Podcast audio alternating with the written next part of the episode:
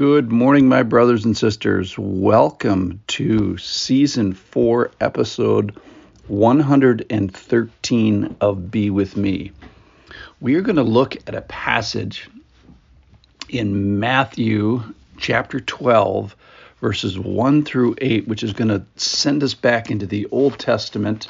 Both Jesus is arguing from the Old Testament and the Pharisees are uh, arguing from the Old Testament. So it's a little bit of what's the heart of the Old Testament, what's the content of the Old Testament as it applies to the Sabbath, and as it applies to Scripture, and then most importantly at the end, uh, who gets to decide and who has the authority.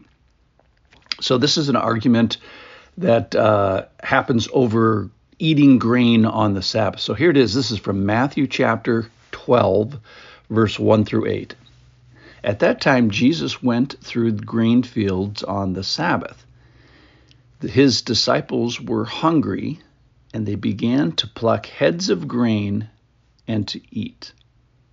But when the Pharisees saw it, they said to him, Look, your disciples are doing what is not lawful to do on the Sabbath.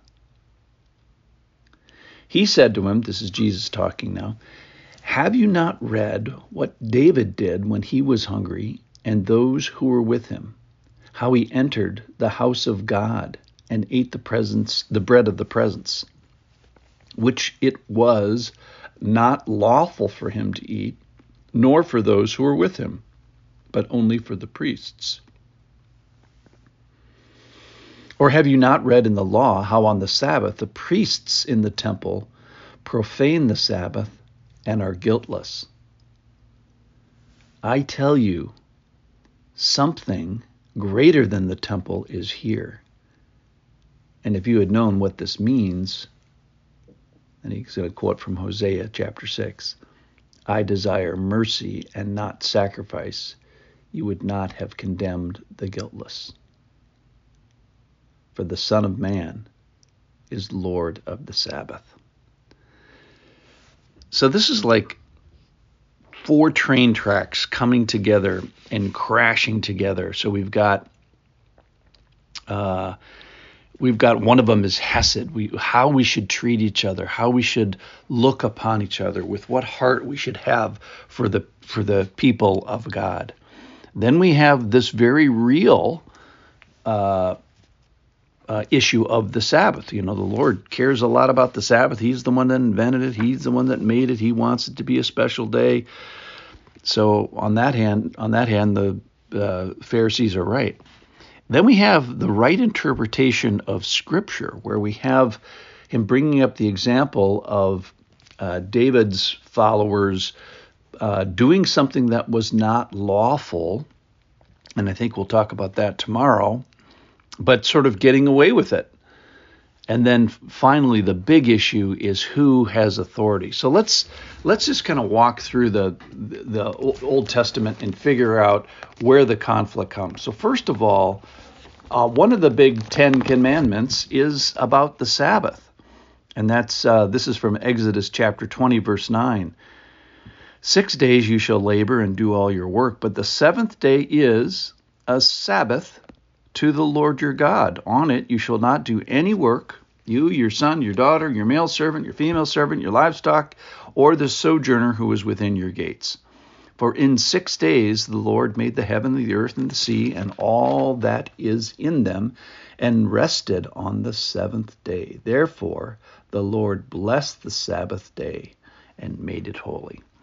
So, to the Pharisees' point, the Sabbath was made by the Lord. It's holy to the Lord. It's supposed to be a special day, and you're not supposed to do any work or any significant work, and, then that's where the the discernment lies. Now let's also look at the heart of God. So this is um, uh, what what do we do about the poor? What do we do about people that uh, are hungry? And the Lord says to those who have crops, this is from Leviticus chapter 23, verse 22. When you reap the harvest of your land, you shall not reap your field right up to its edge, nor shall you gather the gleanings of your harvest. You shall leave them for the poor and for the sojourner. And then here's why I am the Lord your God. So he's saying when you when you harvest your fields around the edge, leave some of the uh, standing grain, and then the other thing is don't glean your your your field even after you knock the grain down. Don't do too good of a job picking it all up. Leave some for the poor and the and the sojourner. And the philosophy there is know and remember that He is the Lord your God and that He's the one that gave you the power to, to, to have a crop. So this is from Deuteronomy chapter 8 and verse uh, uh, 17. So this is after you become snug in your bug and wealthy. He says, Remember, you shall remember the Lord your God. Uh, let me start in verse 17. Beware lest you say in your heart, My power and the might of my hand have gotten me this wealth. Verse 18, 818. You shall remember the Lord your God, for it is he who gives you power to get wealth. So if you're a crop person, a crop owner, leave some for the poor. This is sort of a way that they, this was sort of their welfare situation that allowed those who were hungry to be provided for. So that's in Deuteronomy chapter 23, verse 25.